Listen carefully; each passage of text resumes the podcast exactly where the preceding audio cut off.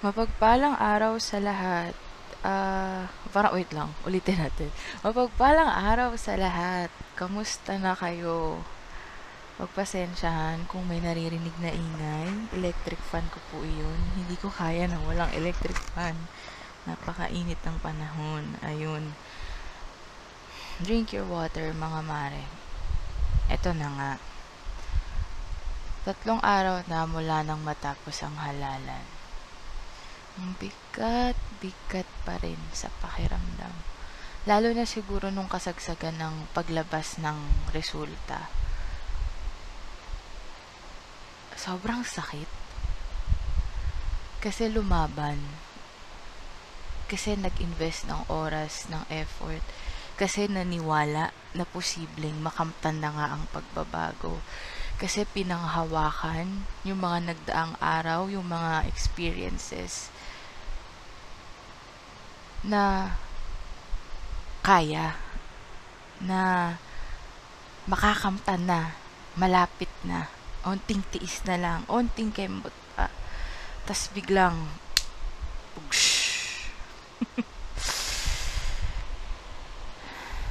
Unang-una, the in denial pa ako. Parang hindi, babawi, hahabol. Pero as days go by, andun na eh, parang, yun na nga. Dalawang bagay. Una, malawak ang nangyaring electoral fraud. Sabi, paano yan? May mga nababasa ako na parehas naman daw ang bilang ng PPCRV at ng COMELEC. Pero paano tayo makakasiguro nang pumapasok sa PPCRV ay talagang yung boto ng tao? Paano tayo makakasiguro na hindi yun na manipula? Paano nakakasiguro na hindi na manipula ang mga resibo?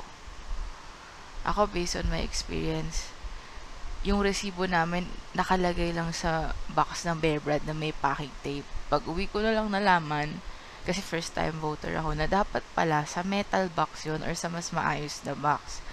Pangalawa, nakikita ko yung mga pictures ng balota. Merong pirma ng electoral board ba yun? Electoral chairman. Yung akin, wala. So, lahat ng saya, excitement, naramdaman ko, pagkaboto ko, napalitan ng pagdududa, napalitan ng panghihinayang na baka hindi naman nabilang yung boto ko. Na baka maraming katulad ko na hindi rin nabilang ang boto. Pangalawa, mas nakakalungkot kung talagang si Marcos ang nanguna dahil ibinoto ng mga tao. Nakaka uh, isang ano ba, pakakahulugan lamang na hindi natuto ang tao o kaya maaring natuto na pero nakalimot. At ang pinaka nakakapanlumo na manipula ang mga tao. Sa napanood kong panayam ng mga eksperto sa Rappler, 2014 pa lang na magsimulang magtanim ng fake news sa social media bago pa magkaroon ng 26, 2016 elections. Talagang nandun na yung paghahanda para mas paigtingin, mas palawakin yung misinformation, disinformation, fake news. Nakakalungkot dahil isa siyang malaking sampal kahihiyan para sa mga namatay, nadamay, naging biktima ng karumal-dumal, marahas, madugo na martial law. Na ngayon tinatawanan, na ngayon pinagdududahan, kinalilimutan yung mga pangyayari noon.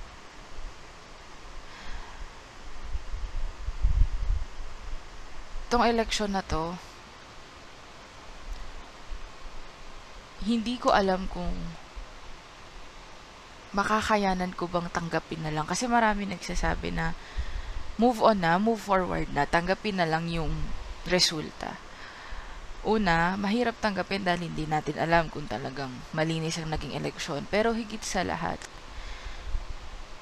ang bigat tanggapin na yung mga dati pang nang aalipusta, babalik na naman. Sige, sabihin natin na hindi naman kasalanan ng anak ang kasalanan ng ama. Pero kasalanan ng anak na itanggi ang mga kasalanan ng ama. May pananagutan ng anak na dapat aminin, i-acknowledge, hindi yung babaluktutin pa. At bukod dun, sa personal na rason ko naman, kasi sabi nga eh, it was supposed to be an easy choice. Napakaraming tumakbo na kwalipikado vice-presidente, presidente, senador, sa kongreso rin, sa mga lokal. Pero paulit-ulit na naluluklok. Yung mga mandarambong, yung may mga kaso. Paano yung may mga napatunayan na? Bakit sinayang na naman natin sila? hindi ko rin magawang magalit sa kapwa kong mga Pilipino kasi biktima lang din sila. Hindi ko ngayon alam kung saan ibubuhos, kung kanino itutuon, kung sino dapat kong sisihin. Pero ang laging nananaig sa akin galit. Galit sa makinarya, galit sa mga makapangyarihang tao na minamanipula ang lahat ng kayang kontrolin para magkaroon ng dibisyon ng mga tao. Growing up, ang laging tanong sa isip ko, bakit nahahati ang mga Pilipino? Pro Marcos, anti Marcos. Kailan kaya darating yung araw na wala ng pagkahati-hati? Pero ngayon, ang laki ng pasasalamat, ang laki ng hanga ko sa mga taong tumutuligsa sa mga Marcos. Dahil hindi nila hinayaang mawala, mapunta sa wala, masayang. Yung pagpapakasakit, yung pagsasakripisyo ng mga nauna sa atin. Nakakalungkot pero siguro ito na rin ang realidad na habang buhay ng mahahati ang mga Pilipino, hindi dahil kasalanan natin, kundi kasalanan ng mga nasa may kapangyarihan, kasalanan ng mga halimaw na pinaglalaroan tayong lahat. Kasalanan ng mga nasasamang loob na gusto lahat tayo maglaban-laban, lahat tayo galit sa isa't isa habang sila andun. Nagpapakasasa. Nililimas ang pinaghirapan nating yaman. Inaalipusta ang karapatan ng kapwa-tao. Paulit-ulit na inaabuso ang inang bayan gusto nilang mag-away-away tayo. Mga sa ganon, silang makikinabang.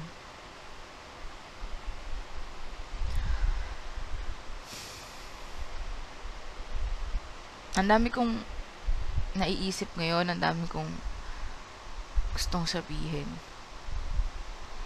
Hindi ko alam kung anong uunahin, pero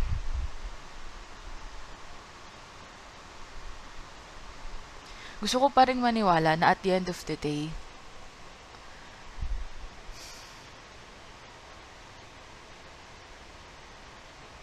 pipilitin ko. Mahalin ng Pilipinas ang kapwa ko mga Pilipino dahil pare-parehas lang tayong biktima dito. At the end of the day, tayong magkakakampi. Tayong magkakasangga. Tayong mga mamamayan ng naapektuhan sa lahat ng kabalastugang ginagawa ng mga nasa taas. Pero sa totoo lang, tayo naman ang nagluklok sa kanila dun eh. Kaya nating bawiin yung pwestong yung sa kanila, yung kapangyarihang yung sa kanila dahil tayo. Tao ang may kapangyarihan, tao ang kapangyarihan. Ngunit hanggat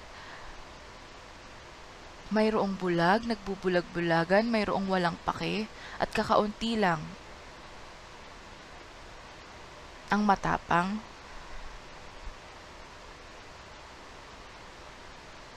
kakaunti lang ang may pake.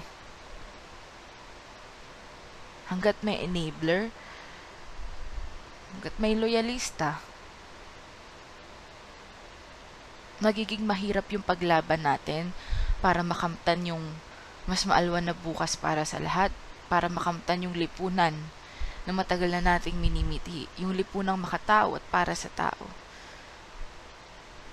Pero bilang mga Pilipino, responsibilidad nating ipaglaban yon hanggang dulo, tumindig hanggang dulo, taas noo hanggang dulo.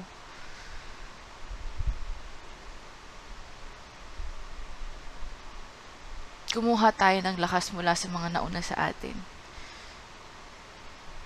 Gawin nating inspirasyon ng katapangan, kati- ka tibayan ng kanilang puso't isipan. Dahil ga- kahit gaano man kahirap, Pilipino tayo. Kailangan nating ilaban ang kapwa nating Pilipino, kailangan nating lumaban para sa Pilipinas. Mahirap. Nakakapanlumo, nakakapanghinayang, nakakagalit, nakakawalang pag-asa. Masakit, sobrang sakit.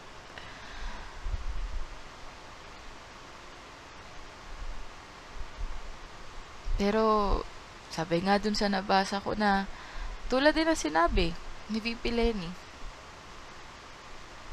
Hindi ko maalala yung exact words, pero ang nagmamahal ay dapat marunong lumaban. Sabi rin ng Dean, tama ba, or Chancellor ng UP Iloilo, kaya tayo nasasaktan dahil nagmamahal tayo.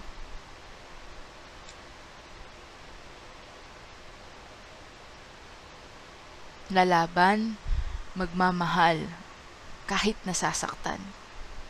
Hanggang dulo. Dahil kung walang lalaban, kawawa tayo. Sinong lalaban para sa atin? Kung walang magmamahal, kung walang titindig, sinong gagawa para sa atin? Pinagtatawanan na tayo ng mundo. Tayo na lang ang magkakakampi. Kaya hangad ko, panalangin ko, sana dumating ang araw na mamulat ang inyong mga mata na hindi tayong magkakalaban dito. Iisa lang ang hangarin natin. Sana dumating yung araw na handa na tayong yakapin ang tunay na pagbabago. Sa ngayon, ako, hindi ko man kayang lumabas sa kalsada dahil natatakot ang mga kapatid ko para sa kaligtasan ko at natatakot ako para sa kaligtasan nila. Ang tanging magagawa ko lang at ang maipapangako ko ay mas payayabungin ko ang sarili ko. Magiging kapaki-pakinabang na miyembro ako ng lipunan. Mag-aaral ako ng husto. Para isang araw, yung talento, kakayahan at lakas ko, maipapasa at maibabahagi ko sa mga susunod na anak ng inang bayan. Para isang araw, sila naman ang lalaban. Kasama na sila sa laban. Gagawin ko ang makakaya ko para tumindig. At alam ko, ikaw rin, kayo rin. Titindig tayo hanggang dulo lalaban tayo hanggang tulo. Nalaban tayo hanggang sa makamtan na natin ang tunay na pagbabago. Hanggang sa makamit na natin ang pamahalaang deserve natin.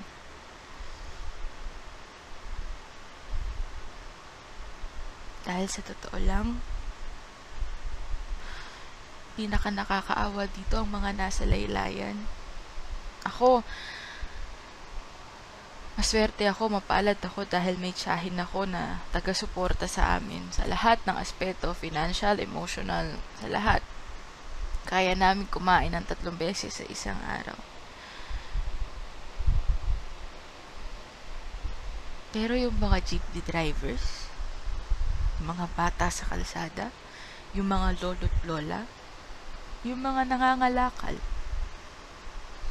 yung mga nanay na kahit anong pagkayod, hindi magawang mabigyan ng mas maalwa na buhay ang anak, mga magsasaka, mangingisda, mga miyembro ng marginalized sector.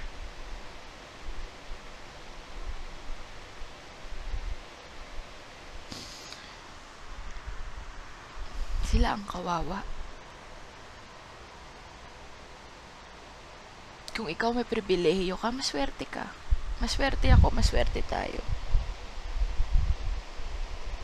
Pero sana may konsensya pa tayong lahat.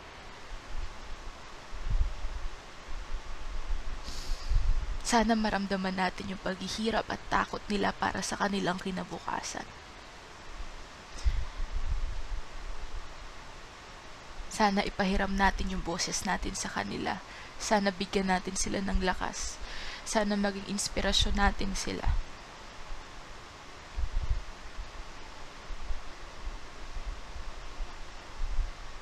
Sabi nila, kahit naman daw sino ang presidente, nasa tao pa rin ang pagsisikap eh. Sige nga, tignan mo mata sa mata yung mga magsasaka. Silang pinakamasipag na tao. Pero nasan sila ngayon? Hirap na hirap pa rin ang karamihan sa kanila. Dahil kulang sila ng suporta mula sa gobyerno, kulang sila ng oportunidad.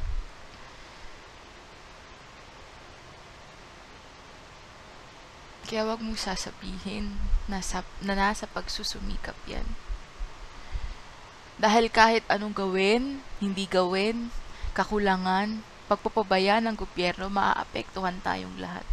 Maswerte ang iba na hindi gaano ka maaapektuhan. Pero tikas naman ang puso mo kung wala kang mararamdaman para sa kapwa mo. Ang tikas naman ng puso mo kung wala kang pakialam sa mga pang-aalipusta na nangyayari sa iyong kapaligiran.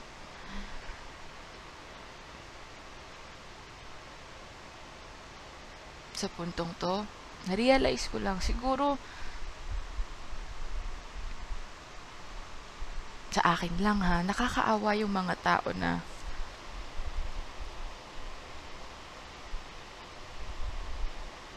sapat na sa kanila na masaya lang sila. Walang masama doon, pero sana wag tumigil tayo na tayo lang ang masaya, na tayo lang ang may nakakain tatlong beses sa isang araw.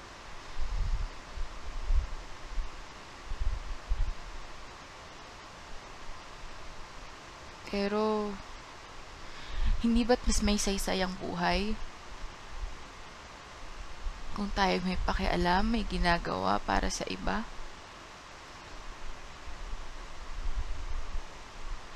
Sasabihin, problema ng iba, pinoproblema mo. Bakit hindi? Ganun ka ba na nakukulong sa bubble mo, sa privilege mo?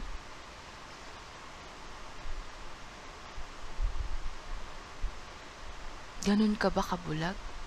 At gustong maging bulag? Ayaw mong mamulat? Natural na makaramdam ng awa, ng helplessness, ng kagustuhang tumulong sa iba. Pero kung yun di mo nararamdaman, aba, magtaka ka na Anong nangyari sa'yo?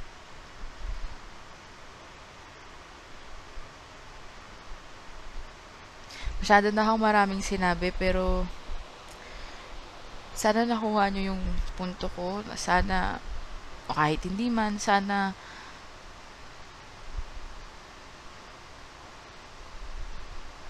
may napulot kayo kahit papaano.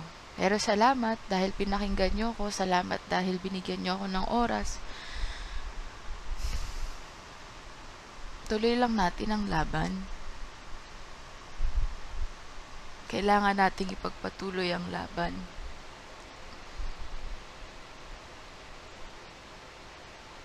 Para sa mga bata. Para sa mga pamilya natin. Para sa bayan. Para sa mga magigiting na nag-alay ng buhay. Para sa kapwa na hindi kayang ipaglaban ang sarili.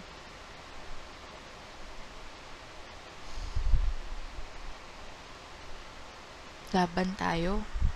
Tindig hanggang dulo. Siguro gusto ko na lang tapusin. Sa dami ng nababasa ko sa Facebook, mula sa mga iba't ibang kaparian, sa mga bishop, sa mga dean, sa mga simpleng mamamayan. Tulad nila, gusto ko ring magpasalamat sa Tropang Angat, kay VP Lenny, kay Sen Kiko. Dahil sa pangangampanya nila, nakaramdam ako ng pag-asa. Kaya pala ng mga Pilipino. Pwede pala. Ngayon na itanim na sa atin yung pag-asang yun. Kailangan nating diligan, pangalagaan, payabungin upang magbunga. At kapag sumibol na ang bulaklak na rosas na sumisimbolo sa mas maalwan na bukas para sa lahat, magagawa na nating ipasa at ibahagi ang bulaklak na yun sa iba. Tayo naman ang magtatanim ng pag-asa sa iba. Hanggang sa lahat ng naitanim natin, sama-sama, sabay-sabay, o hindi man, may mga taong magbu- may mga taong mag-harvest. Makikinabang. Walang nasayang sa laban na to namulat tayo, mas namulat pa. Sabi nga ay kasalanan ng pumikit. Walang nasayang sa pagboto ko dahil alam kong tamang mga tao ang pinaglaban ko ang isinam ang isin ang sinamahan kong lumaban. Siguro ngayon ang kahilingan ko na lang mas pangunahin natin, paibabawi natin ang pagmamahal sa kapwa. Lagit lagi, mas radikal ang magmahal. Madaling magalit, madaling mangutya, madaling mapuno ng sama ng loob. Gawitin natin yung galit na yun. Yung inspirasyon, gamitin natin inspirasyon ng mga yun. Sa paikipaglaban. At mas piliin nating magmahal.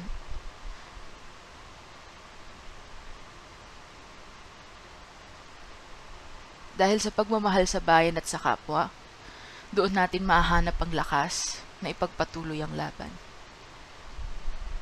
Dahil kapag puro galit lang, darating ang araw na mapapagod tayo. Pero sa pagmamahal, diyan magbubunga ang kabutihan. Sa pagmamahal, saan natin mahahanap ang lakas. Sa pagmamahal, walang talo. Maaring ngayon, oo.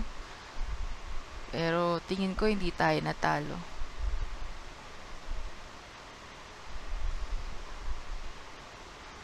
Sa pagmamahal, mahanap natin yung lakas na magsimula ulit sa kabila ng sakit.